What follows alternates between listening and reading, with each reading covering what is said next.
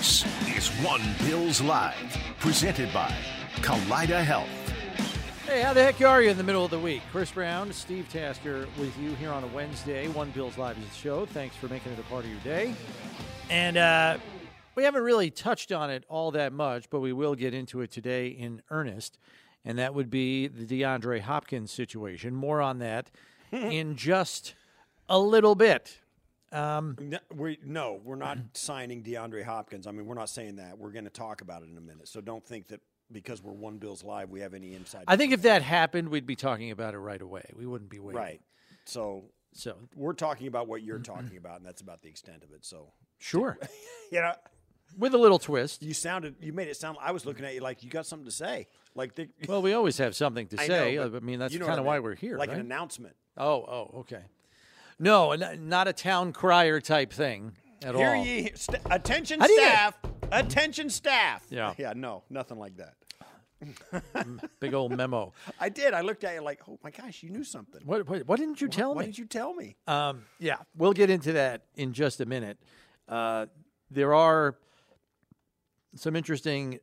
I don't know what it is, Steve. Every time we take a look around the league, there's always AFC East news, it seems. I don't know what it is or why that is. I understand the Jets are like this polarizing, life-sucking magnet now that everybody's got to look at. So that's somewhat anticipated to some degree, but there's either something coming from the Patriots or something coming out of Dolphins OTAs. Like every day, practically, there's something coming out of the division, and I just don't remember that, in seasons past, even recently, where every day there's something coming out of this division. Yeah. And I just think it's going to be a division under the microscope, primarily because the general consensus is there are three playoff-caliber teams in the division. And I don't know that there's too many other divisions that you could say that about. Right. Maybe the AFC North, with people expecting Pittsburgh to bounce back this year, and maybe the NFC East, if the Giants can duplicate what they did last year, and Philly and Dallas continue doing what they're doing. Right. But beyond that division, I mean, the AFC West, probably not three playoff teams. AFC South, no. NFC West, not three teams good enough. Mm-hmm. NFC South, definitely not. NFC North, no again. So it's arguably one of three divisions that could have three playoff teams. NFC North is, it's Baltimore and Cincinnati right now. Pittsburgh's in the rebuild, and Cleveland is. I think Pittsburgh's better than people think. I do too. Well, they were a 9-win team last year, and they stunk. They had a nice offseason, though. Yes, they did. Pittsburgh did. Yeah, they're going to be. So they may be back in it, and one of the other two teams, either Cincinnati or Baltimore, maybe Baltimore is not quite all that with Lamar. Maybe Lamar goes and, gets injured again. Who knows? But you could see maybe three out of there. But it just seems like the AFC East teams are this polarizing, oh my gosh, fireball that everybody's putting under the microscope even now. Yeah. Yeah. The New York Jets' expectations are like, you need a welder's mask to look at those. Yeah. I mean, they're so bright. And the way they've done the last couple of offseasons, even you and I have always talked about how impressed we are with their last two offseasons, this one and the one before. Aaron Rodgers being the cherry on top of that whole cake. So, and Miami doing as well as they did last year, getting to the playoffs, and with the, getting Jalen Ramsey, getting Tyreek last year, Jalen Waddle, and Tua. The biggest question mark they have is, can Tua hang in there? Other than that, it's a pretty big one. Yeah, to us it is. Other than that, man, the Dolphins are serious, really serious. Yeah, and played the Bills tough last year in all three matchups. With that said, let's go around the NFL, brought to you by Kaleida Health, the official healthcare system of the Buffalo Bills. And here's your AFC East news. Jets head coach Robert Saleh says that running back Breece Hall is on track to play in the Monday night season opener, Week 1, against the Bills. Now, this is a guy that the Bills have not seen on the field yet in the NFL. Right. He missed both games against the Bills last year because he tore his ACL 2 weeks prior to the Bills-Jets first matchup in Week 9. Tore his ACL in Week 7. As a matter of fact, this was his last touchdown run before he injured himself, that our MSG viewers are watching right now. So apparently he's already hitting 22 miles per hour on the GPS tracking. 22 miles. Dude, that's fast. But there are dissenting opinions on it saying, you know, he's it's still going to be rusty. He did this in the middle of last season, not the beginning. So it's not like he's closing in on a year, you know, that he tore it. So, but Saleh said this, quote, "He looks good. Again, he's one of those kids that we kind of have to hold back from him because it's weird to say it. You don't want to heal too fast on an ACL. You've got to be able to balance it out with strength. He looks strong. He looks powerful. He's learning. I'm excited for him to get back on the field. I feel like he won't need to be limited during training camp, even though we still will just try to be conscientious and cautious with him. But he looks awesome." He's a really good player. Now, I don't know what he's going to be like after this, but he took us. It was a serious injury, and to have him back on Week 1 is fast by any measure. It's usually a calendar year before they even get into the ballpark of saying, "Okay, you can start easing." Well, every case is different, and there are freaks of nature like Adrian Peterson, who came back from an ACL in 7 months and lit it up, right? Like nothing happened. It's like what? Yeah, he was ridiculous. So there's that there's that out there, but for the most part, I mean, you get guys like Tre'Davious White. I mean, it took him a minute, calendar year, exactly, and now to play, and now. 18 months about after that, maybe 20 months after that, he is like himself. Mm-hmm. He looks exactly. I mean, he's acting the same, running the same commitment. You can't tell a difference, but from pre-injury, and I don't know how he feels about it, but yes. And then there's those guys like the 7-monthers who, you know, every injury is different, every guy's different. That's why there's a lot of variables, and they're all different timetables. But to have Breece Hall back in Game 1 for the next season, that'd be big for them. Very big, because that guy was headed for Offensive Rookie of the Year, which his teammate ended up winning anyway. Which is why the Jets have expectations that are brighter than the sun with Aaron Rodgers taking snaps. And I would tend to think that Breece Hall sees a ton more light boxes this year than he saw last year with Zach Wilson as his quarterback. That could be stacking 8 in the box with Aaron Rodgers. That's right. So he could potentially be even more productive than he was through the first 7 games last year. From a current Jets running back, Steve, to a former one Le'Veon Bell admits to smoking pot before games. I don't think it's outlandish, especially this day and age, that players probably smoke. I would guess the percentage is probably higher than most people realize. But before the game? Like, guys are doing smelling salts to get hyped before a game. This guy's sparking up. Yeah. It is not a stimulant. I mean, right? Guys, well, I'll say this, and I'm not condoning it at all. I'm just saying when you're in the locker room, and you probably experience this as a soccer player, you get into a sport, particularly professionally, where it's your livelihood and you got, people that depend on you, and nobody puts more pressure on these guys than themselves. Yeah. And they have to cope with it somehow. I used to struggle with it at times as well, where you just feel so I don't know. It's like you just feel like if it all falls on you. Yeah. The team falls on you. The win falls on you. The loss falls on you. If you don't play well, you're letting a lot of people down. And guys have to find a way to cope with that mentally. Okay.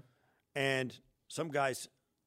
Hey, it used to be, and when I came in the league, there were still guys that smoked cigarettes. I'm talking professional athletes smoking cigarettes. I remember Dave Parker, the Pittsburgh Pirates outfielder, smoking in the dugout. Right. Keith Hernandez. So, I mean, and I'm not saying they did that to cope with pressure, but there were a lot of things going on that guys did to get by, you know, mentally. Okay. So your theory or your hypothesis is Le'Veon Bell was using it as a coping mechanism.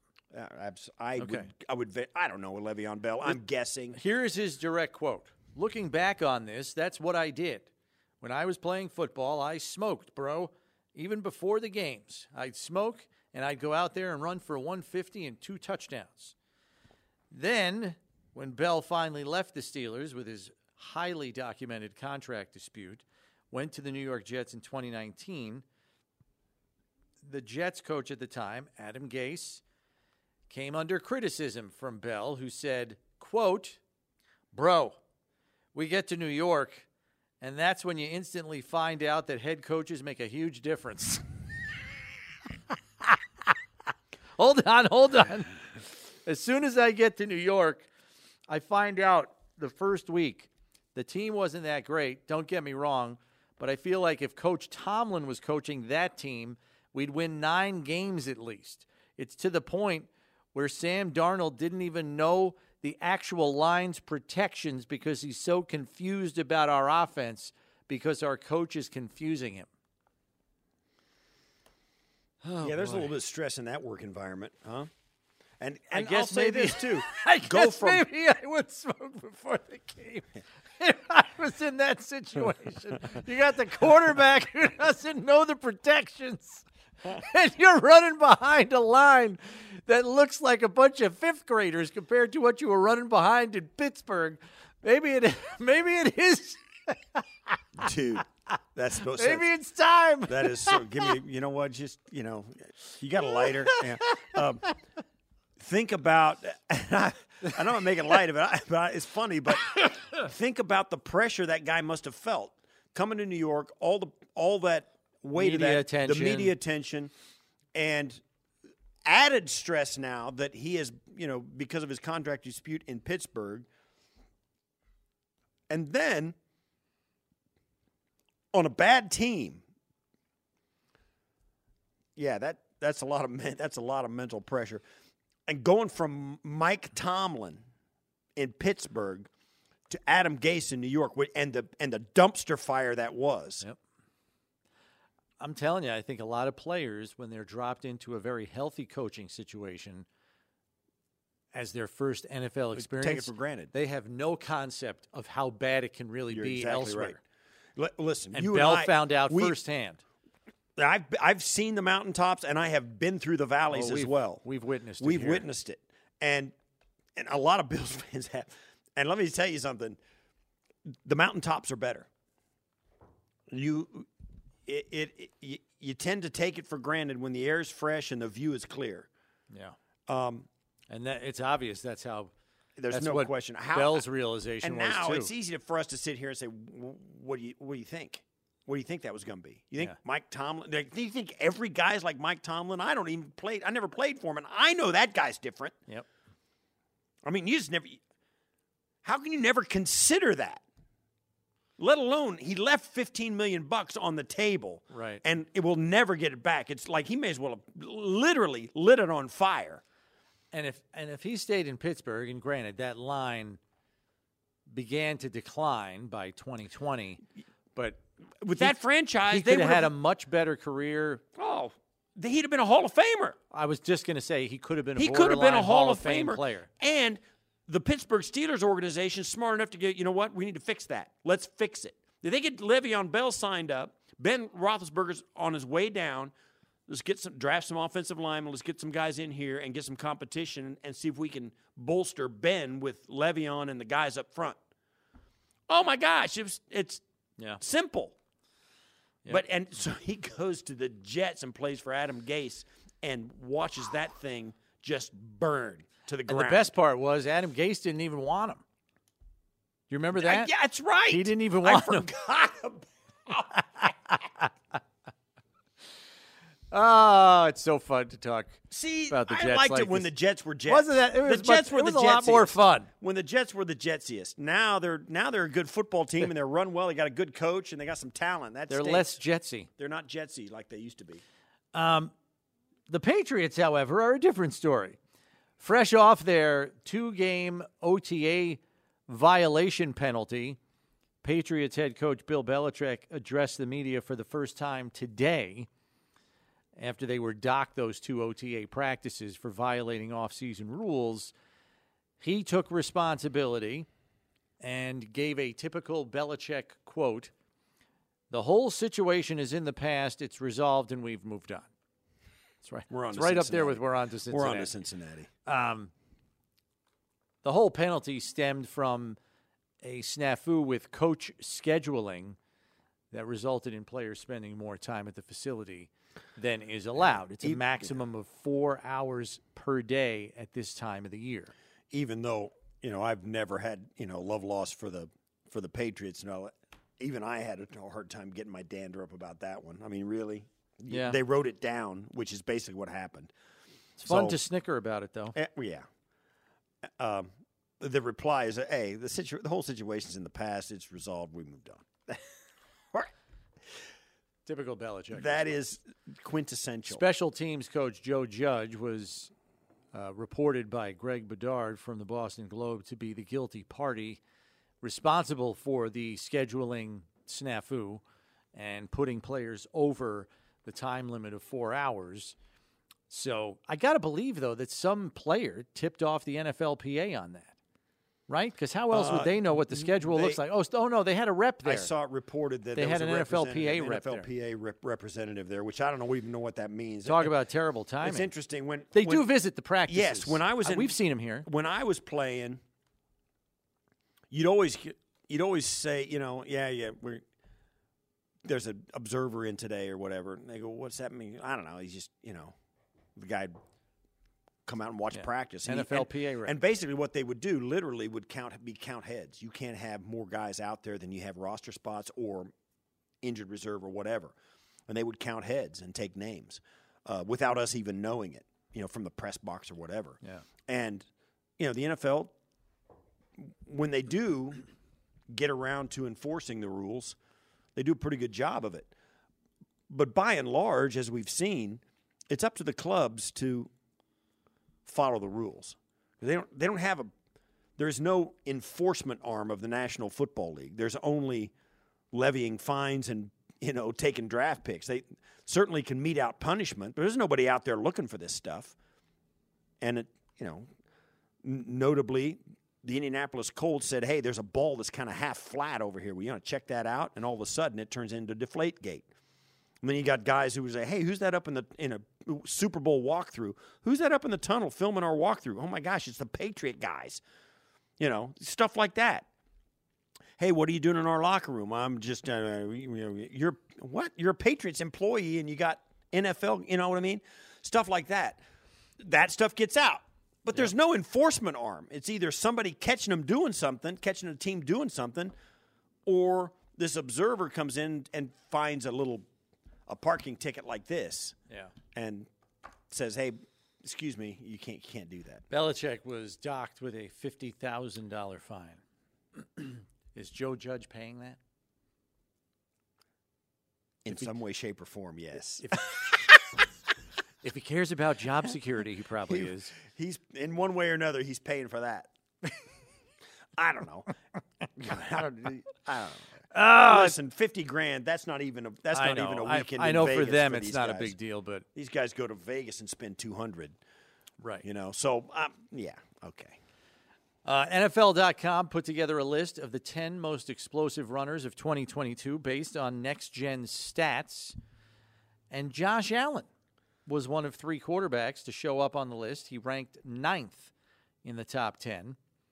He had an explosive score of 84, but he had 26 runs of 10 yards or more. He had 44 runs of 15 miles per hour or more.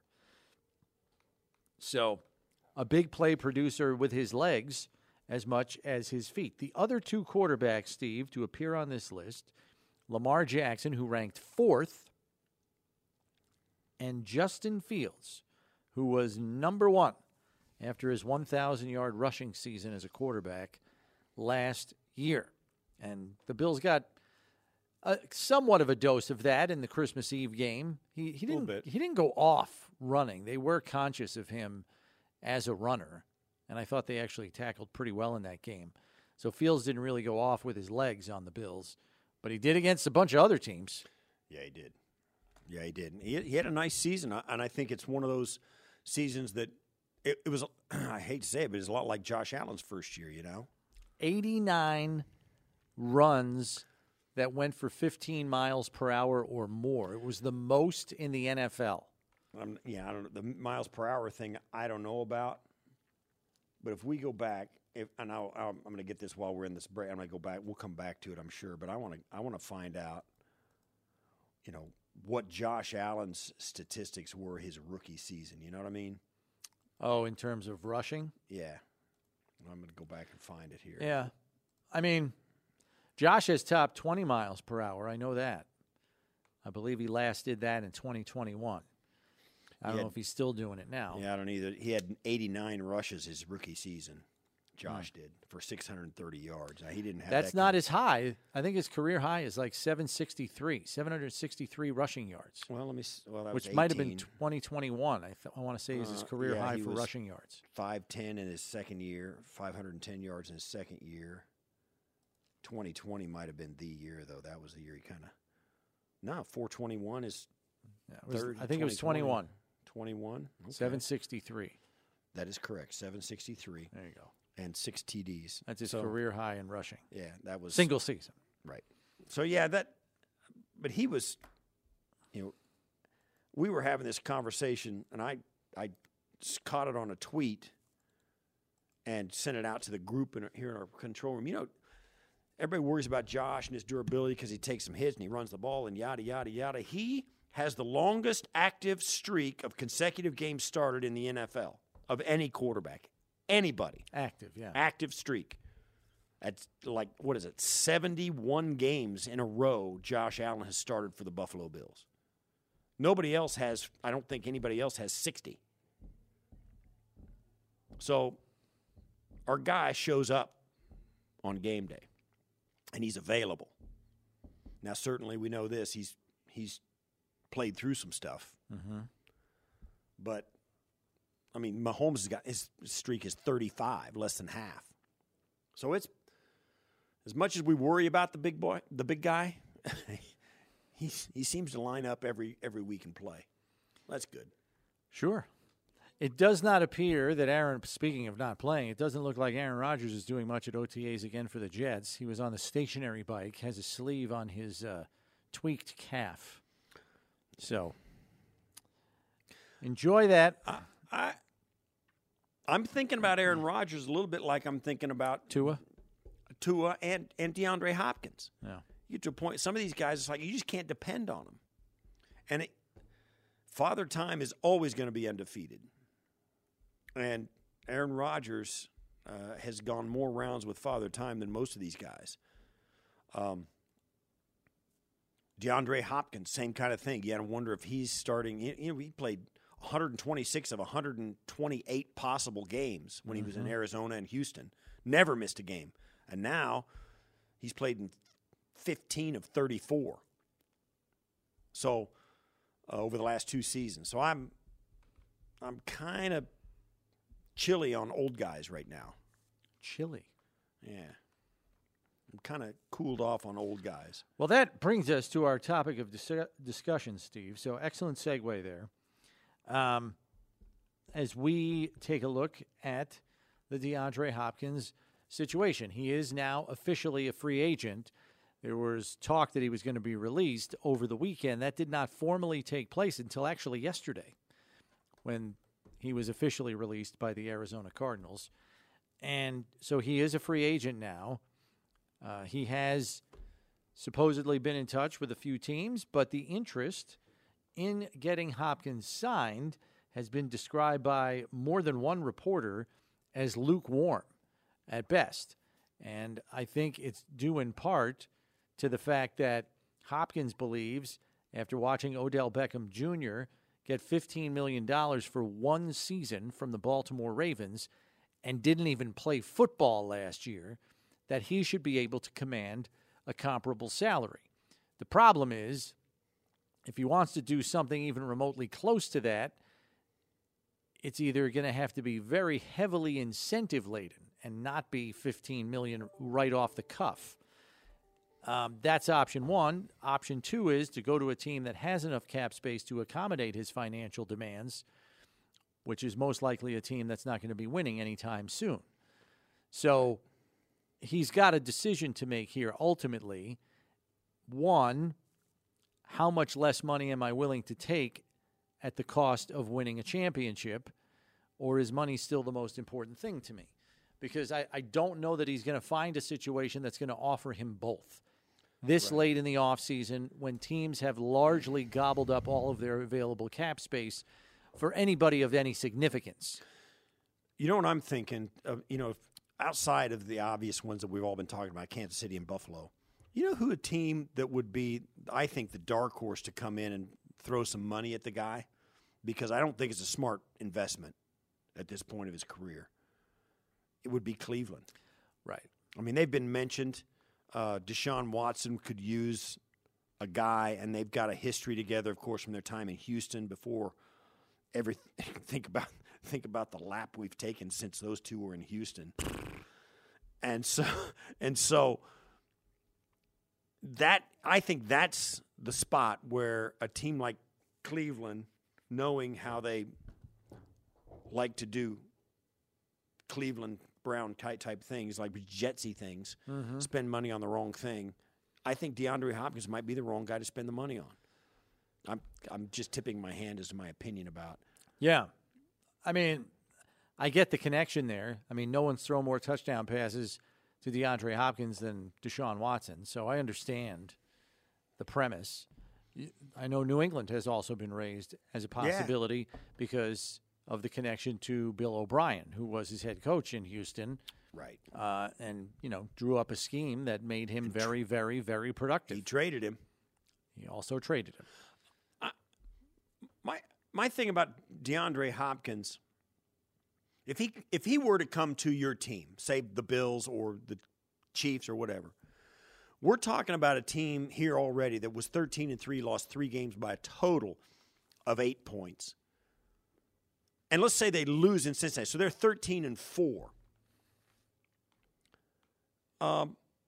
If DeAndre Hopkins comes in, what is the minimum you would accept as production and availability to say it was the right move to get? I think the minimum would be he's got to make a difference in two of the four losses that you took, right? Like the first Miami game and the Minnesota game. Say he makes a play, you end up winning those games, and you're 14-2 now, and you're the 1 seed. But because he's 32, he's done week 15 of the season. You don't see him. That would be almost minimum. Right? Because he's got to make those plays and be that guy for at least a minute to help you win 2 games. Now, those 2 games, you have to think that you would have lost them without him. And I don't know that there's a game on the Bills' schedule that you would say DeAndre Hopkins would be the guy that would put you over the top of those games, right? Okay. The bar is really high for him to come in and make a difference on this roster. It's high. Yeah, for a team that was highly successful. I get it. Yeah, I get what you're saying. And I'm not saying he can't do it because we've seen the guy play. Right. But for me, the highlight of his entire career was a Hail Mary. Of his entire career. Yeah. I mean, he did a lot of good things in Houston. It's just Houston was largely irrelevant for much of his playing career down there, his best years. I mean, he had a lot of production, but not a lot of winning. I think they won like 2 playoff games in the time he was there with Deshaun Watson. Right. So the question on the table, though, for you as a Bills fan is this. Would adding DeAndre Hopkins be more about helping the Bills or about keeping him from being on the Kansas City roster? Where does the motivation lie for you We know that GM Brandon Beane doesn't think that way, but I get the sense from Bills fans that I've talked to, there is a portion of the fan base that would be excited about what he could do in the Bills offense, and then there's other people that when I cross paths with them, they just say to me, as long as he doesn't go to Kansas City. Right. So I'm curious as to the breakdown of the Bills fan base on this. So would adding DeAndre Hopkins for you be more about how he can help the Bills, or that you're keeping him off Kansas City's roster? 803-0550, 1-888-550-2550, the number to get on board. You let us know how you feel about that subject. We do have to take a break, but when we come back, it is your phone calls and your tweets at One Bills Live on the tweet sheet. Here on One Bills Live, presented by Kaleida Health, it's Buffalo Bills Radio.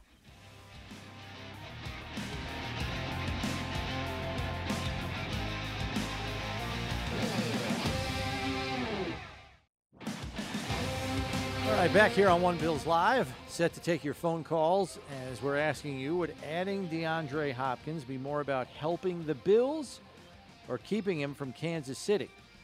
Because I've heard mixed opinions from Bills fans that I've crossed paths with over the last few days. And one is firmly in the he's going to be great for the Bills camp, and the other people is like, just don't let him get on Kansas City's roster. If you've listened to the radio here in Buffalo, or if you've got any social media that follows any sports guys like us in Buffalo, this DeAndre Hopkins thing has been a conversation for a while now. And the reason we put this topic out there is because a lot of people are said just what Brownie said. I don't care if we get him or not, just don't let the Chiefs get him. Yeah. Like, I don't care if I get him, but if you don't get him, I'm happy. And I can't think of another time when I remember this ever happening. Where if I don't have him, you can't have him either, kind of thing. But it's pretty interesting that it's these two teams that and the Bill, the Chiefs are living rent-free in our heads anyway because of the way our seasons have ended of late. Right. Not in the last year, not including last year, obviously. Let's go to the phones, see what you think at 803-0550, 1-888-550-2550, the number to get on board. There is an open line for you there if you want to join us, but we lead off today with Gary in Louisiana. What do you got for us, Gary? Hey, guys. How y'all doing? Good. And what's the weather up there like, first thing? Okay. What'd he say? I missed that, Gary. What's your weather? It's beautiful up here. What's your weather like? It's 85. It's perfect. Yeah, it's about 95 here with heat index. Okay. You guys are anyway, well, about another week it'll be 105. All right, about your poll question. Yeah. I think both. I hate to say it, I know. I more tend for the Chiefs not to get him, so I would agree there. But he would help us tremendously. And obviously we want to keep him away from Kansas City. Let him sign with Cleveland or Detroit. Then I'd be happy if he doesn't sign with us. Okay. So you might, even though you believe firmly that he could help the Bills if he obviously signs with Buffalo, you could be almost equally as happy if he goes to a team not named the Chiefs. Well, yeah, just like y'all, I'm sure you feel the same way. We don't need him to go to Kansas City. Yeah, I don't know. There's a scenario where if he went to Kansas City, it would absolutely be an okay thing for the rest of us who are chasing Kansas City. It would be like this. He goes in there, signs an enormous deal, puts Kansas City under some cap stress, and then he goes down with an injury early in the season, which is the scenario that I kind of think is maybe more probable than not. So that is the big scary thing about signing a guy like DeAndre Hopkins, paying him all the money, because if you're paying him all the money and you get the guy that he was 5 years ago, it's a bargain because he can go. But I don't know if he can run anymore, and I don't know if he can stay healthy anymore. He can probably still catch, and he's probably still get a little bit of – his name has a little cachet, at least with until you start seeing him play, if he earns it or not. Mm-hmm. But I think the downside is that you have to invest – it looks like you're going to have to invest so much to get him in the door that if he doesn't stay healthy, you wish Kansas City would get him. Mm. So they'd have $15 million in their cap taken, and a guy sitting on the sideline. I don't think he's going to command that kind of money. I really don't. I think he's he's probably looking at more like 8 or 9, I think, tops. Because I just don't think the teams that are most interested have the money to give him. Even if they moved, and they're all going to have to move somebody off the roster to pay that kind of money, unless you structure it with voidable years and you spread out a signing bonus or whatever, which you could do, but you continue to kick the can down the road that way, and the Chiefs and the Bills are not in the business of doing too much of that. He signed an agent. The agent's not going to let him do anything that's not top dollar. He's going to take a bag of money and play wherever that bag of money takes him. Unless he says not to, because even though he's got an agent now, it's ultimately his decision. Yeah, of course. I mean, the agent works for him. Of course. But he's not going to pay for – he's not going to play – like, you're he's right. He's not playing for peanuts. You're right. Well, no, $8-9 million isn't peanuts. No, it's not. That's why I'm saying. It is compared to 17. He was going to make 19.45 this year.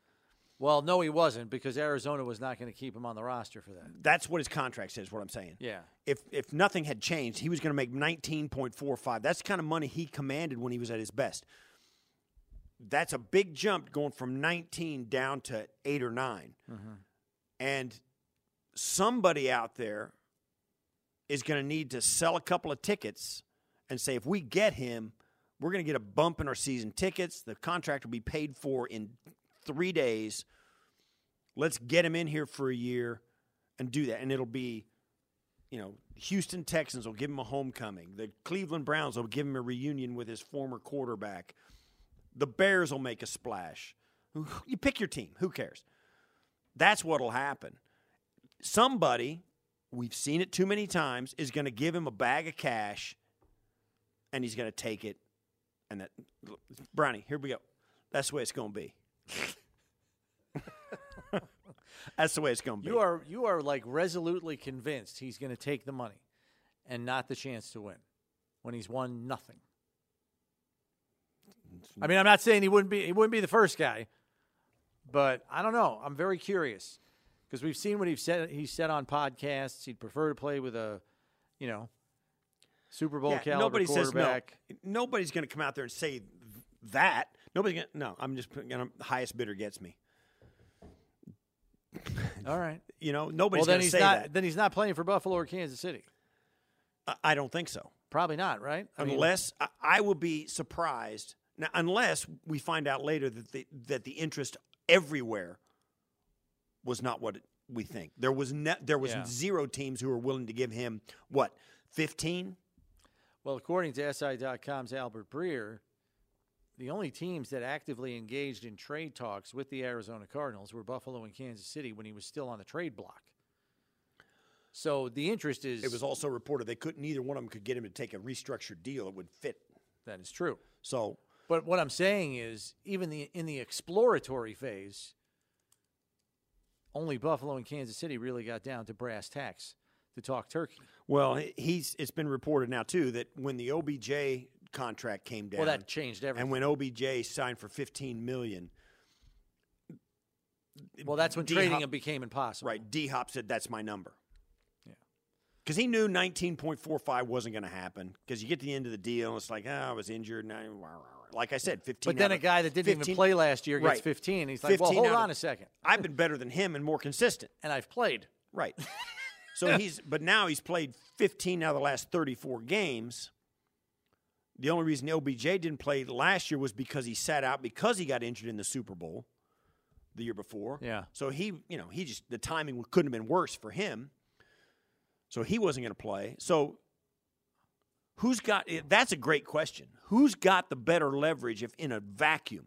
OBJ coming off an injury or DeAndre Hopkins, who's got a huge contract and has been injured? Well, timing has a lot to do with it also. At this stage in the offseason, there aren't as many teams with as much cap money to spend. In a vacuum, though, you tell me. Who do you take? If DeAndre Hopkins gets cut, March 17th, he gets his money. Doesn't he? He gets his money. 32 teams in the pool. He gets his money. Yeah. Getting cut now, he's not going to get his money. Yeah. At least, and you know, well, he's going to get some, but he still gets 32 teams coming at him saying, "Okay, you can come back now for this." So he's not. I don't know. He may get discounted. His money might get discounted, no question. But he's. he's not going to get nothing. No. Well, we'll see. I think it's going to be – I think the alarm bells are going off as to how much the he's going to be able to command this late in the game. The June 1st cut down. The June. Well, yeah, we'll get into that. It's a big deal. In the next segment. But let's get back to the phones and go to Dave in Williamsville next. Dave, what do you got for us? You're on One Bills Live. Hey, guys. As far as focus on the Bills or Kansas City, my focus would be more so on the Bills, and I would want them on the Bills. And at that point, I would figure that if as long as the Bills are the best that they can be, the rest would take care of itself. As far as the player is concerned, I did like his per game production last year. If the injuries, if the medicals don't show a high likelihood of a re-injury, I think because his game is not predicated necessarily on speed, I think that he could age well. And the main point is, I think him alongside of Diggs makes it much harder for defenses to game plan in the playoffs and say, we're going to take out Diggs because he's a more proven and consistent commodity than Gabe Davis is, in my opinion. So I think from a game planning standpoint, I think he might be the extra little something that could maybe stifle a defensive game plan from the Cincinnati's of the world.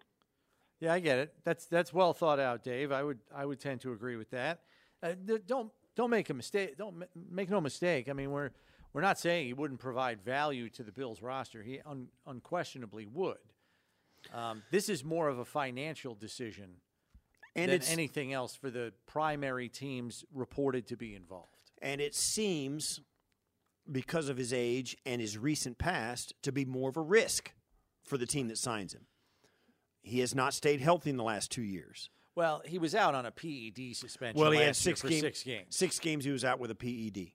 But he's so beyond that, he's missed 9 of the last 34 games. That's not horrible for a 30-year-old receiver. Well, but he's not 9 out of 34. But he's not younger. Yeah. He's even older now. All right, that's fair. I mean, that's the risk, though. Nevertheless, there is some hesitation because when the end comes for some of these guys, it comes fast. And I don't know if you take the PED suspension as a plus or a minus. It's your own opinion. If he's a PED guy, maybe the age cliff doesn't happen to him as fast or faster.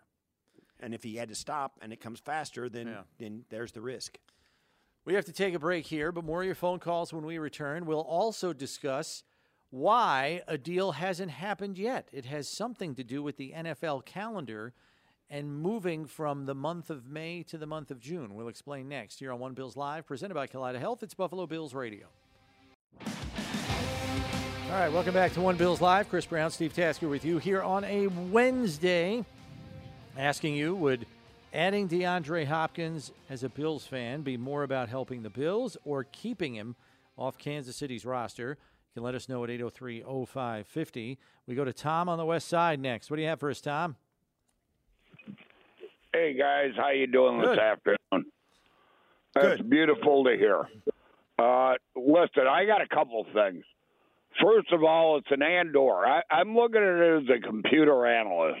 It's an and/or situation. And we add him to our roster, and he becomes a Buffalo Bill. And, yeah, we're going to be a Super Bowl favorite if we get him. Or we give him away to Kansas City, or I even heard Cleveland is in the running because Deshaun Watson openly stated that he would love to be reunited with him. Now I got one more thing, and this one's more direct for Steve. Since all the football players like to play golf in the off season, do you think in the Pro Bowl everybody should try to hit a hole-in-one on a par 3? Okay. All right. I'm going to let you guys ponder that for a second and respond. All right, okay. Thanks, Tom. Appreciate it. Nice call. And you're right. It is and/or. If you get DeAndre Hopkins, the theory is, and spin it as positive as you want, you get better, the Chiefs get worse. Well, no, they don't get worse. They're the same.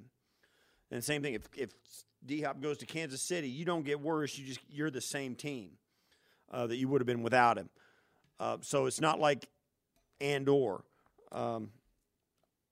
all these teams, most of them, have to feel like, particularly the ones that were in contention last year, Kansas City's, Cincinnati's, Buffalo's, you name it, all of them, Miami, all these teams feel like they've gotten better this offseason. The Patriots feel like they've gotten better. Obviously, the Jets feel like they've gotten better. All these teams come into this season thinking we're going to be better. And if you look at the Buffalo Bills, they would have been significantly better had they just not sustained a couple of injuries, like one to Josh Allen's elbow, Von Miller's knee, Micah Hyde's neck. And not least of which, Damar Hamlin's heart. So if, you know, 3 or 4 injuries with the same roster, and you got to feel like your team would have been much, much better a year ago. So you get these guys back healthy, and you get draft picks, you get deeper at other positions, you bring in upgrades at other positions, free agent-wise or draft. So all these teams feel like they've gotten better already. So yeah, the more I talk about the DeAndre Hopkins thing and what we would, that the Bills would get and what the Kansas City Chiefs would get or the Cleveland Browns would get, he's not the same guy who would tip the scale as much as he would have 4 or 5 years ago.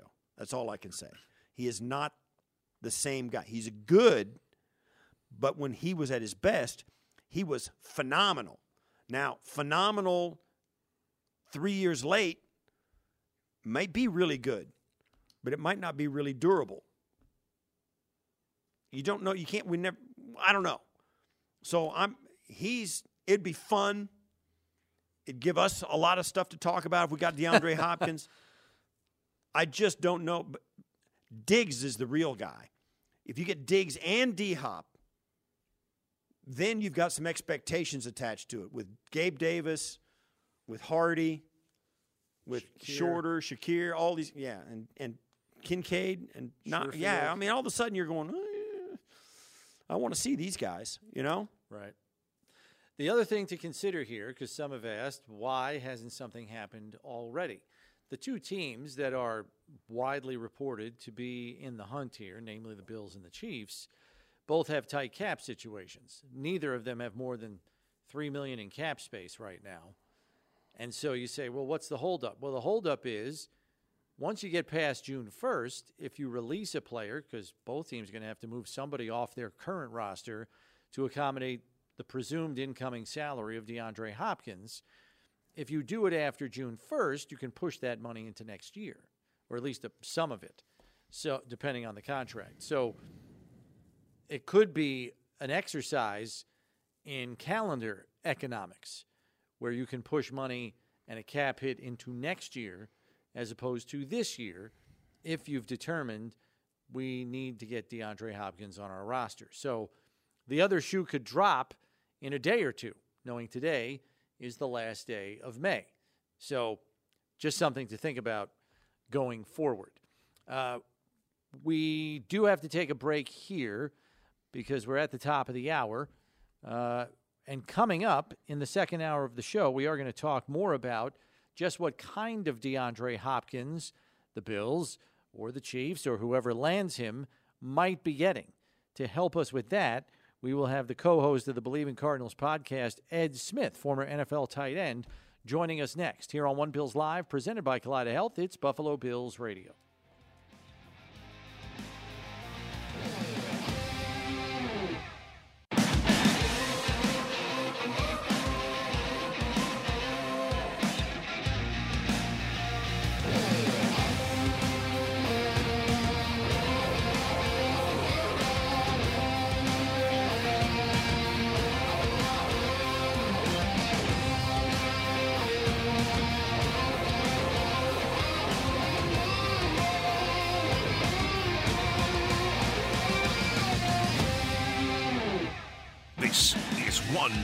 Live, presented by Kaleida Health. Here we are in hour number 2. Chris Brown, Steve Tasker with you, and pleased to be joined in hour number 2 by former NFL tight end, co-host of the Bleav in Cardinals podcast, and host of the Easy Sports Talk Show on KDUS 1060 AM in Phoenix. It is one Ed Smith joining us to talk a little D-Hop, as he is now available as a free agent. First, Ed, thanks for joining us. How you doing? Oh, I'm doing great. Appreciate you guys having me on, man. So let's begin here, because I think most people would like to know, like, what version of DeAndre Hopkins could be expected if he joins their club, you know, at age 31. We know he missed 6 games last year with a PED suspension. Where do you come down on where D-Hop is at this point in his career in terms of making an impact in a passing game? He's still in the upper echelon of wide receivers. Obviously, not in his prime, in my opinion. And then you take into account the suspension for the PEDs last year, what role they might play with him moving forward. You know, D-Hop he's a little bit of a complicated man, you know, especially with his tenure out here in Arizona.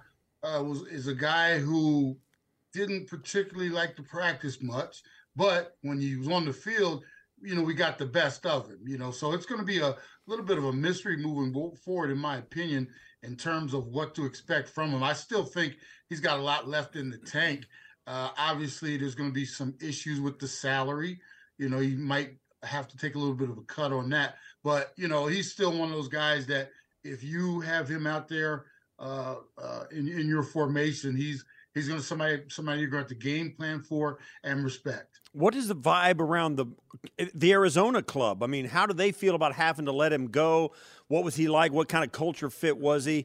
Were they kind of good riddance when they let him? I'm exaggerating, obviously. They didn't want to let the guy go. But, well, you know, what was their vibe about having to let the guy go because of the contract?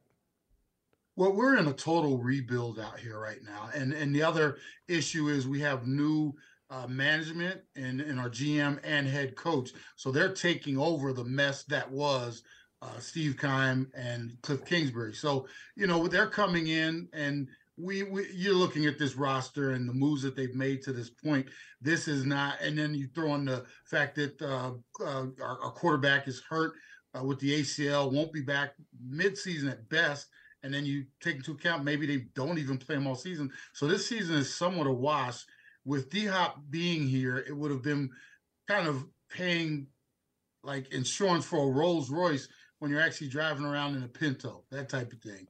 So with, you know, the thought is, hey, you know, it's probably not in our best interest to keep him here. With letting him go, it was, you know, my shock was that they didn't figure out some way to trade him and get something in return. And my suspicion is that teams that were interested were like, you know, not really interested in that paycheck that he's going to be getting. So in releasing him, teams get a little bit of a break. They can, you know, go out and get him as a free agent and negotiate with him straight out rather than, you know, making any bids for him and having to pay for that huge contract.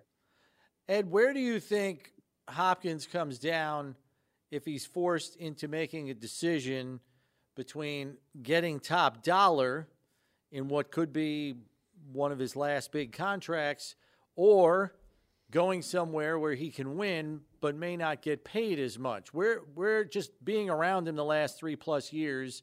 Where do you think he comes down on that at this stage in his career? He seems like a guy that at this stage wants to win. And, you know, he's made enough money to this point where it shouldn't be a major issue for him. But, you know, I wish I could speak for him, but we all can't. It's going to come down to where he kind of decides what is more important to him. At this stage, if it was me, you know, I would say, hey, I'm going to go somewhere where it's more built around the winning culture. I'd love to maybe get a ring in my career, but who knows, you know, and in his situation, it might, you know, and throw into account for these last few years, he's actually represented himself.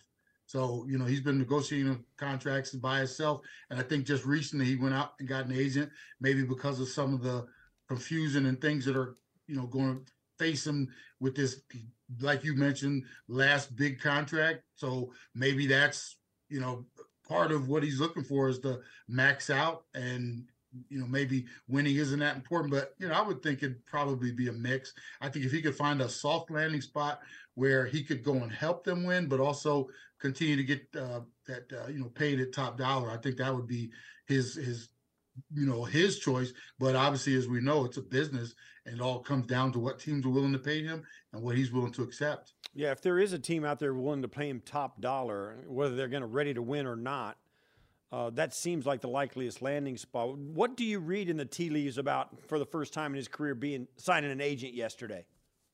What do you read in that? I think that reads that he knows this is going to be a difficult, one, his image is tarnished a little bit because of the PEDs last year. There are going to be probably some stipulations that, the organizations are going to want to put in there, maybe some clauses or what's the word I'm looking for, incentives. So maybe this is maybe above his pay grade, and he might have realized, hey, I might need a little help. And especially, we all saw what happened with Lamar Jackson. This might be a little more of a difficult situation to do by himself. So he probably looked at it and thought, hey, let me go ahead and get some help on this one. This might be my last shot at that big contract. And instead of doing it himself, like I said, especially with all the extenuating circumstances, he probably thought he might need a little help on this one. We've also, kind of read reports and seen things that when things aren't perfect, he can turn a little sour sometimes and be difficult to deal with. I'm curious, this guy's always been the top dog, the top of the pecking order at the receiver position on whatever team he's played for. That would change if he goes to Buffalo. And I'm just wondering, if he's wrapped his head around where he is at this point in his career and if he'd be okay being a second fiddle to someone like a Stephon Diggs. Absolutely. And the other thing that DeAndre is famous for, he does not like to practice. And, over the last couple of years, especially here in Arizona, I marveled at how he was able to kind of dictate that. And going to a new organization, as you mentioned, he won't be the top dog. He will also be expected to get out there and do some of the things that he probably doesn't like to do, practice, and as you mentioned, be second fiddle. And that happens when Father Time starts to catch up with you. We all have to make those decisions and be humbled a little bit. And maybe, in my opinion, I think with the humbling and kind of things, the way they've kind of transpired with him getting released by the Cardinals, the next team might benefit from that, meaning he might have something in his mind to prove. And also, teams are looking for him to step up a little more, so you might get a better version of him that you've even had in the last couple of years here. I do think he is that type of dude that will rally instead of, turning and being even more difficult. I think he'll rally. So whatever team lands him, I think you're probably going to get an even better version than the Cardinals have gotten over the last couple of years. What has been the most telling sign of DeAndre Hopkins turning 30? Has there been any? With the way things have gone the last couple of years here in Atlanta or Arizona, we did have that playoff season a couple of years ago, but this past season, it was like not only did DeAndre take a few steps back, and obviously he started off with the PD suspension, the whole team, everything just seemed like it just crumbled. And, with DeAndre, it was almost like we expected more of him. And then even toward the end of the year when things were really getting tough, and all of a sudden, I'm not going to say phantom injury, but at the end of the season, all of a sudden he's dinged for the last couple of games. And it was a little disappointing that he didn't want to ride it out and get out there and finish out the season. So, I just think the last season was really it's just been that bad. And hopefully for us out here in Arizona, we're looking to rebound that. It's not going to be a good season this year, but the organization hopefully is heading in the right direction by hiring Monty Austin Ford and Gannon. But as far as DeAndre, like I said, I think the best thing for him is to put on some different colors this coming season and go try it. It's almost like a PR thing for him. Go out there and do better for himself and whatever organization he's playing for. But like I said, as I mentioned earlier, whoever gets him, you're still getting one of those receivers that is in the top 5 to 10 out there. So he still has the ability. I think just his experience here, the way it ended with the Cardinals, kind of left a little bad stain on him, but I think he can wash that off. Talking with Ed Smith, former NFL tight end, co-host of the Bleav in Cardinals podcast. And Ed, I don't know, like you're kind of painting this picture about him and his daily habits, his weekly habits, and you see the C on his chest and it's like, well, hold on a second. Like, is a captain a guy that doesn't like to practice or maybe feigns injury at the end of the season when the team's out of the playoffs? How surprised are you that knowing that about him and his work ethic that the Cardinals named him a captain? Does that just speak to how backwards everything was under the previous regime? Absolutely. You know, and, you know, no offense to Cliff Kingsbury, but he wasn't running a tight ship out here. And over to his tenure, I just kept screaming about his leadership and how he kind of let even some of the players kind of dictate things and run things. And that was just another example of it. You had a guy in DeAndre Hopkins, and, you know, it was really evident. And, you know, if anybody even wanted to watch the Hard Knocks episodes from last year, you know, you could see how players were, you know, and, you know, you and I, Steve, we come from a day when, you know, and I hate to be that old dude, but, you know, when we ran practice, it was like snap. It was, you know, horn was on, and we were sprinting to next spots and different things like that. You know, it was evident in watching how Kingsbury ran even his practices, where it was so lackadaisical, laid back. Guys were just standing around. And then, like I said, you put a C on somebody's chest who's not even out there practicing. That says a whole lot about how, you know, things are being run around here. So it you know, it's definitely going to be good to see things done a different way here. And as you mentioned, it was a little confusing as we came down the stretch. I do think DeAndre, like I said, it could be a blessing that all these things have happened to him, meaning the suspension, the way things came down at the end of last year, him being released instead of traded. He's going to be on a mission to redeem himself. So I do think you'll see a different version of him. But what we saw here, the last, you know, especially last season, was not indicative of a guy who, you know, garners his, you know, respect and everything. And, you know, like I said, being a captain on a team. What would be, in your opinion, having seen him for the last 3.5 years, what would be the type of situation that would be perfect for him to land in? I do think it would be a Bills, you know, Chiefs, a team that needs that last piece, and also has some other veterans on the team that he can gel with. I don't think he sent. Like if he was to go to a team that he's the dude, and he, you know, got a bunch of other guys looking up to him, I don't know if that's the perfect role for him, because he could backslide into some of his old ways. Whereas you send him to a team like the Bills, where it's already established, you got a quarterback who is not going to take any flack, but also, you know, has earned his stripes as well. I do think you plug and play. As far as plug and play, he's one of those guys. You can take him, put him into a great situation, as long as, like I said, you have also leadership as far as coaching and other players that can make sure they hold him accountable. I think he's perfect for that type of situation. And, you know, being, you know, where one of the possible destinations being the Bills, I think you guys would be an ideal spot for him and his talent. Ed, thanks for the time, man. We appreciate you giving us some here and lending some insight into DeAndre and what he's about at this stage in his career. Thanks much. Thanks, Ed. You got it. Anytime. You guys keep up the great work, man. All right, appreciate you having me on. That's Ed Smith, co-host, Bleav in Cardinals podcast, former NFL tight end, and kind of lending some insight as to just what kind of receiver DeAndre Hopkins is at this stage of his career. Thinks he might be interested in winning, overtaking the money. For those of anybody who was like, there was a little bit of a chilling effect there, considering it. You know, things were not going well in Arizona last year. It crumbled. They fired their head coach. Oh, that place was a mess. The GM's gone. It was a dumpster fire.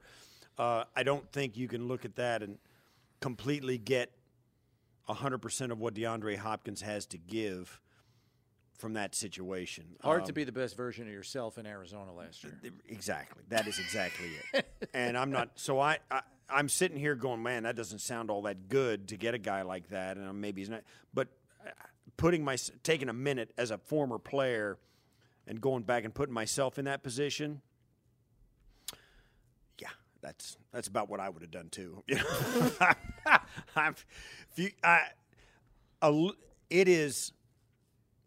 It's impossible to. It's almost impossible to relay the emotions that go into that, because you got a team that's trying to get ready to win. You're going to go into a physical confrontation every week where you know there's a chance you're going to get hurt, and at least be in pain because you get bumped or hit or tackled or knocked over or blocked or whatever, or make a block or a tackle. And you kind of got to get your head around that you're going to be in a physical confrontation with some other dudes. And when you're out there practicing or watching practice in this case, and there's so much going on, loose ship, kind of a not buttoned up organization. The head coach is kind of an offensive play caller, kind of wants to do that and doesn't really have the, you know, the edges trimmed up, you know. Mm-hmm. You're like going, dude, we need this. You look around, you think this needs to change. That needs, you know, this guy needs to be a little, you know, you need to say something to this guy. Somebody needs to say something to that guy. Somebody needs to say something to that position group. Somebody needs to, you know, that guy needs to pick it up a hair. And you see all that stuff going on. It's like, and I'm going to go out there and take some guy on over this. It sounds simple, but man, oh man, week 12, week 14, head coach gone or whatever, about to be gone, or you can tell, you've read the newspapers and you know, dude, where it's headed. Man, I want to get through this in one piece, first and foremost. And once you get into that mind frame, you're done. You're done. I don't want to practice. Just get me to the game, get me through the game, get me to the end of this season, and I'm going to let them shake it out and try and get better at levels that are above my pay grade, even though I'm making $19.45 million a year. Yeah. So it's a bad scene when you get into a bad, unhealthy locker room where the head coach is fighting with the GM or I don't know that happened out there, but you get the idea, the discord that's happening. When it starts to fall apart around you and you're expected to perform at a high level, man, yeah. I get it. Would adding DeAndre Hopkins be more about helping the Bills or more about keeping him off of Kansas City's roster? Let's go back to the phones and to Richard in Arondacoin, who's been waiting patiently. What do you got for us, Richard? Well, I'm looking at the schedule this year and saying that we need all the help we can get. This is no pushover, even though we've got a good team. And if Hopkins can win a game or two, help win a game or two, it's worth an awful lot. Yeah, you're right, Richard. It is a challenging schedule this year. The Bills have the 7th most difficult schedule based on last year's opponent's winning percentage. Even if you use some of the modern analytics, which assess roster strength of schedule based on more advanced principles that go beyond last year's one-loss record of the opponents, it's still in the top 5 for being the toughest, one of the tougher schedules in the league this year. So, yeah, your point's well taken. You want all the help you can get when you're playing a tough schedule of opponents. But that changes week to week, as we have seen. In a vacuum, good players make you better. And even if you just plug DeAndre Hopkins in and the guy at the bottom of the receiver list, whoever that might be, gets kicked off, you're better. Just because the guy's a better player than the guy you released. You know, schematically, D-Hop has proven he has the ability to play a number of different positions, be effective anywhere on the field, move him anywhere you want, get the ball, you throw the ball at him, he catches it, let's go. He's one of those guys. The risk is, A, the money. What are you going to have to pay to get him in the door? And two, can he stay healthy through 17 games? Nah, not 17 games. Theoretically, 20, 21 games. You want to get him to the playoffs and help you when you – that's the holy grail. You don't care if he plays good weeks 1 through 8 and then gets hurt.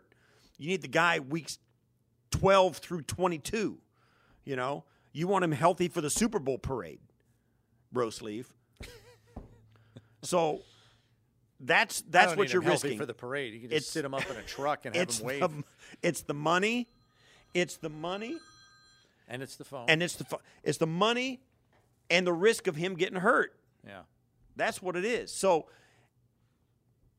okay, he'll help you at least a little at some point, but I ain't gonna pay $10 million for a guy that plays 6 games. I think the other dynamic here that we haven't even touched on as it pertains to the Bills anyway is this is a coaching staff and an organization that is deeply invested in player development. We've seen it here with a number of different examples over the years under McDermott and Bean. And I have to Bleav, knowing the investment that they make in young players to make them and get them better, that is part of the discussion here too, because if Hopkins is on the roster, he's getting snaps and he's getting targets that is inevitably going to compromise the development of younger players at the position, whether it's Khalil Shakir, whether it's, Shorter, whoever else you want to name. Right. Their development is going to be compromised by his presence on the roster. So now you have to ask the question, yes, he makes us better, but is it better enough to justify the cost of what we're robbing ourselves of, which is development of player X, who we really think can be something in a year? Well, have we stunted his growth to now where he won't be helping us after DeAndre is long gone? Right. If you know what I'm saying. That's exactly right.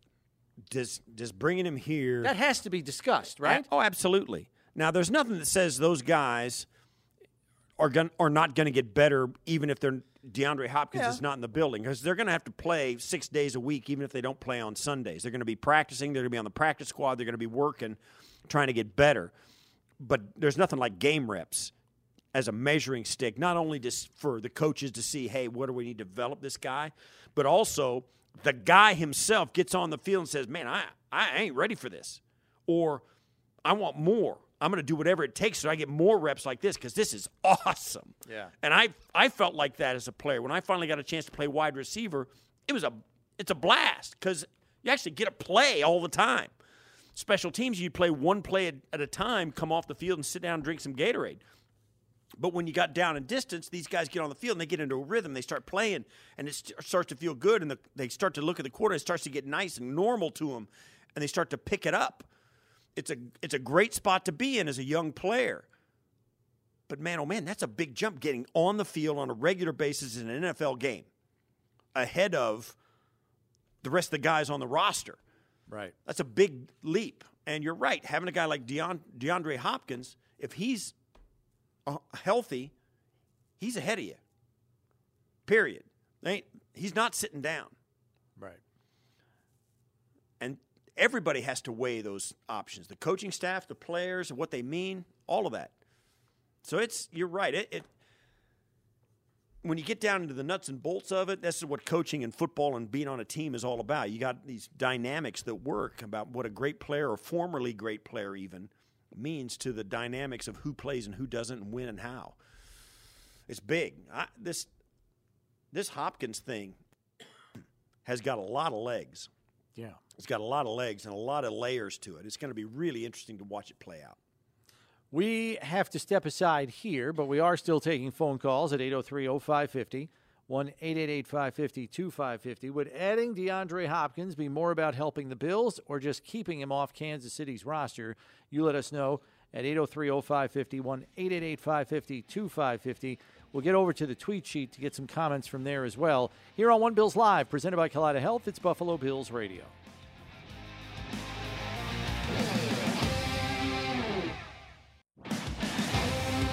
Would adding DeAndre Hopkins be more about helping the Bills or keeping him off that Kansas City roster? You let us know at 803-0550, 1-888-550-2550, the number to get on board. Got an open line for you there. Wanted to dive into the tweet sheet, though, while we wait for you to call us up. And tweet sheet, as always, brought to you by Corrigan Moving Systems, the official equipment moving company of the Buffalo Bills. And Taro leads us off with the following. It's about helping Buffalo. If he goes to KC, it'll be like they never lost somebody the caliber of Hill, and their offense was more or less the same with and without him. That's not a slight against the wide receiver. It's a testament to the Kansas City system. Yeah, I get it. Who does he help more if he's on their roster? Does he help Kansas City more, or does he help Buffalo more, do you think? That's hard to say. It is, right? It's hard to say. They're talking in Kansas City like Kadarius Toney is going to be their number one receiver, which I think is risky. They're depending on Sky Moore to take another step. He did look good at the end of last year, played really well in the playoffs, so I don't think that's outlandish. And you still have Marquez Valdez-Scantling, who I think at his best is a stretch-the-field guy that plays on the outside and not much else. Yeah, I always look, too, at the culture. If you look at it, the culture-wise, the Chiefs. And they have Kelsey. The Chiefs, yeah, right. The Chiefs, oh, that guy. The Chiefs kind of don't care if a guy has a checkered past. They kind of have those guys a lot. So all the stuff we've been talking about, DeAndre Hopkins, about he didn't like to practice. looked like he was malingering a little bit at the end of last year in Arizona, although that ship was on fire and was sinking anyway. So it's hard to hold that against him. But, however, he does have that reputation. He is the guy a little bit. No, he's the guy that everybody accused Stephon Diggs of being before he left Minnesota. So he seems to be a cultural fit more in Kansas City than he does in Buffalo, where they've got guys like that or have had them in the past. That doesn't mean that exactly what Ed Smith, the tight end, former tight end in the NFL, and now the Bleav Arizona Cardinals, we had him on last segment. He said, you know, this is kind of the Buffalo's kind of the fit where he would fit in. Solid veteran. He wouldn't have to be the lead dog. Have guys to show him the ropes. Strong leadership, strong coach, buttoned up at the edges. You know what I mean? Got a product. You got things you got to do. You got a process that we follow here. Let's go get on board. It would no doubt be good for him, but would he subject himself to it? That's a real question. Yeah. Let's go back to the phones and to Mark in West Seneca. What do you got for us, Mark? You're on One Bills Live. Hey, Brownie. Hey, Steve. How you doing today? Good. Good. I think you guys started to touch on it a little bit. The first thing that came to my mind when all of this D-Hop stuff started heating up was, this is a decision that is not made in a vacuum. And the first thing that came to my mind is, well, we have Sherfield and Hardy, who we've committed cap dollars to. We have 2 fifth-rounders, one from last year, one from this year, that in essence where you drafted them, you've committed to bringing these guys in, developing them. And what happens if they start showing they deserve some opportunity and play on game day? You still have Diggs. You still have Knox, who are alpha dogs, in my opinion, who are going to demand their receptions. You got Gabe Davis, who's right there underneath both of them, who, if you're loyal to your players, hopefully has a bounce-back year. And then on top of all of that, not even mentioning Kincaid, when they decided to make that pick, they obviously had thought about changing the offense or going to different sets that they have never really done or committed to in the past. Now, you bring a guy like D-Hop in, that at the very least is going to curtail some of that if you're deciding to do something like this. And I don't want them to get to a point where that draft pick is then moot, that it isn't going to be used extensively enough to really see what you got. So all of these things added up, and then on top of it, add on what you guys just talked about character-wise, which in my estimation, sort of surprisingly, doesn't eliminate him as a Bill from the get-go. I'm not too sure this is a good idea. I don't know what you guys think of that opinion, but that's where I'm at. So right. Appreciate it, guys. Thanks, Mark. Take care. And you're right. Here's the thing, too. If they do call D-Hop and he starts to take shape, they'll be quick to say, here's what we envision you being for us. If you're okay with that, then let's sign it. But if not, we've got a young tight end. We're going to do some 12 personnel this year. You're going to be at or above where Gabe Davis has been in this offense. I don't know if you're going to start in front of him or you're going to compete with him to play. We've got all that stuff. That stuff, his role will be ironed out before he gets here. They're not going to change their vision for what the offense needs to go because D-Hop signs here. He gets added into the vision. So it's not going. They don't have to derail their Dalton Kincaid plans or their Deontay Hardy plans or the Shakir plans or Stephon Diggs. None of that stuff gets derailed. D-Hop gets added into it. Mm-hmm. So there's that for the first thing. And second thing is, we talk about it a lot. Like, if DeAndre Hopkins comes to Buffalo, and Ed Smith said it in the last thing, don't worry about him exploding the culture. We're talking about makes it seem like a bigger deal. I don't think the guy is a bad guy at all. I think his teammates like him. I think they play hard with him. The culture here is strong enough. They just absorb him. They would. I think he would fit in here, and I think a guy like D-Hop, now certainly it's on him, but he could thrive in a joint like this. I don't know if he's ever had a culture in the pros as good as it is here in Buffalo. I don't know that it was that good in Houston with Bill O'Brien, and I know it wasn't in Arizona. But I think it might be a breath of fresh air that he really likes here, and he might flourish, at least culturally. Might flourish in structure, yeah. Right. So there's that opportunity or possibility as well. So, and I'll say it again, it's as basic as this. A good DeAndre Hopkins, even at this age, is still a very good player, and good players make you better.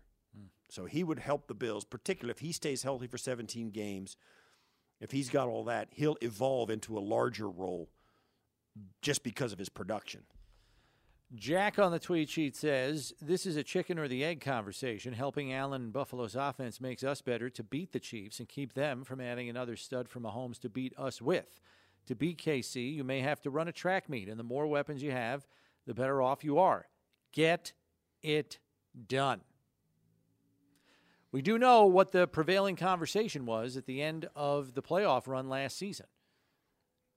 Needed some guys. You got to keep up on offense. It's an arms race. Your defense could be one of the best in the league, which Buffalo's was statistically, and it didn't mean a hill of beans when it came to the playoffs. You got to score points. Yeah. And so the prevailing opinion for Bills fans and even for us was you've got to load up on offense so you can keep pace, or if not, yeah, boat race them and win the race. That's right. That was way. I think that's what we were talking about 2 months ago. I think that's where we're at.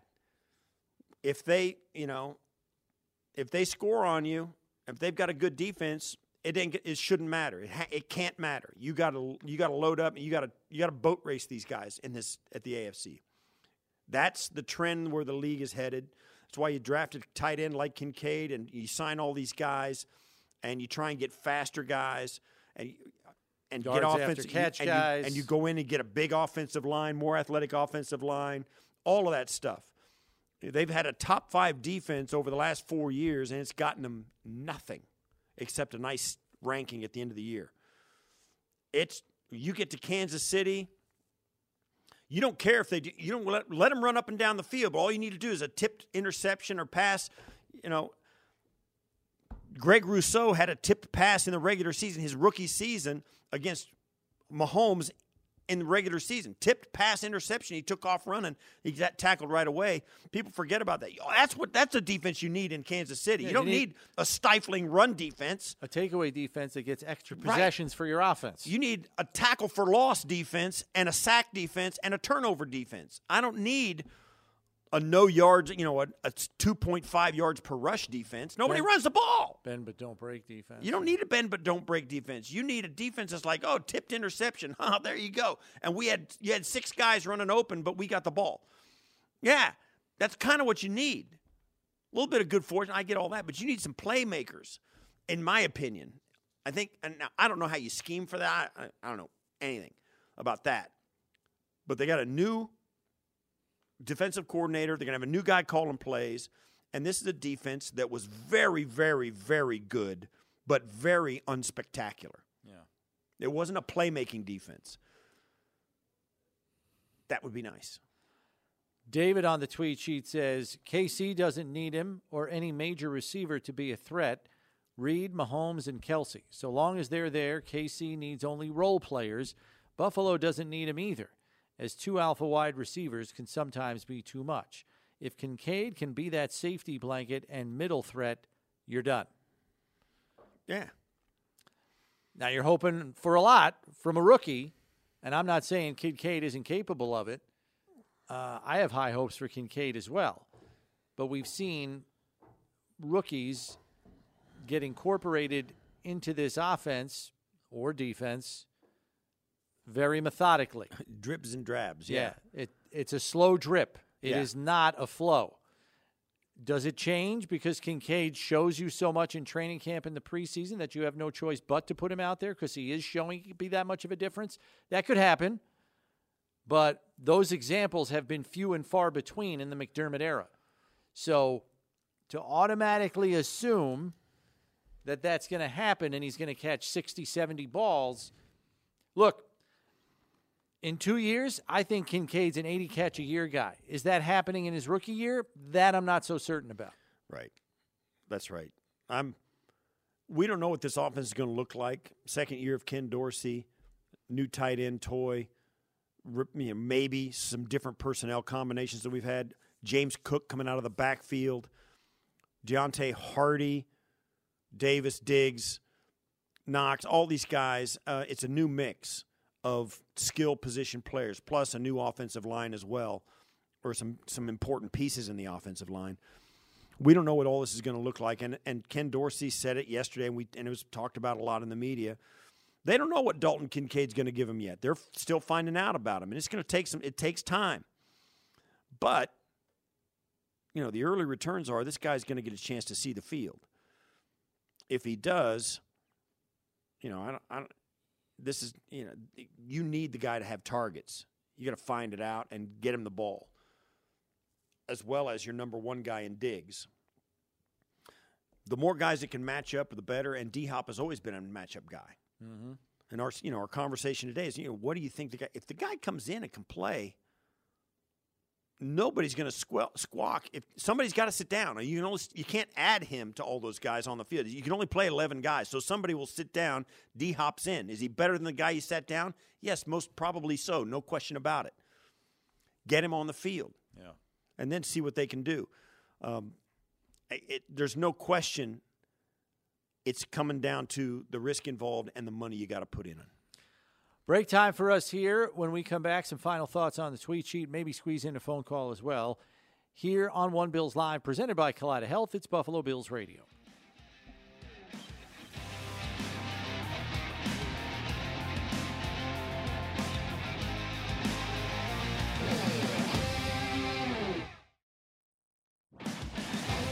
Back here on One Bills Live, let's jump back into the phone, squeeze a phone call in from Dave in Florida. What do you got for us, Dave? How you guys doing today? Good. I've just one question. Switch, if you could. It's imaginary. If you could switch Josh Allen with Pat Mahomes, switch teams. Now, you got DeAndre Hopkins wants to play here or there. Which one would you rather take? Well, you're taking Andy Reid. I believe you would go with. I think you'd rather take Hopkins and Josh right in Buffalo, wouldn't you? Well, you're taking Andy Reid out of the equation, who I think has to be a factor here, to be quite honest. I mean, he's one of the best. He's probably arguably the best play caller of his generation of coaches. So that's kind of a tough hypothetical for me, because you're taking a big factor out of it in my estimation. Right. And I'm trying to put a factor into it is what I'm trying to do. Yeah.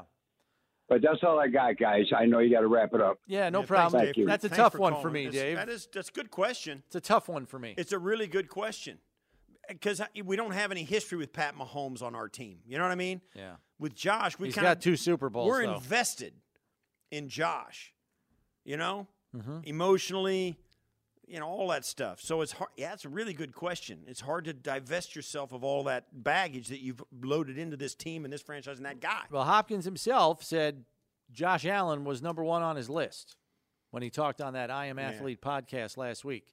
Josh Allen was the first guy he mentioned. Listen, when Josh those players see the same thing the fans see and Bills fans see when they see Josh play. That guy will jump in front of a truck to win a game. And players will say, man, I'll play with a guy like that.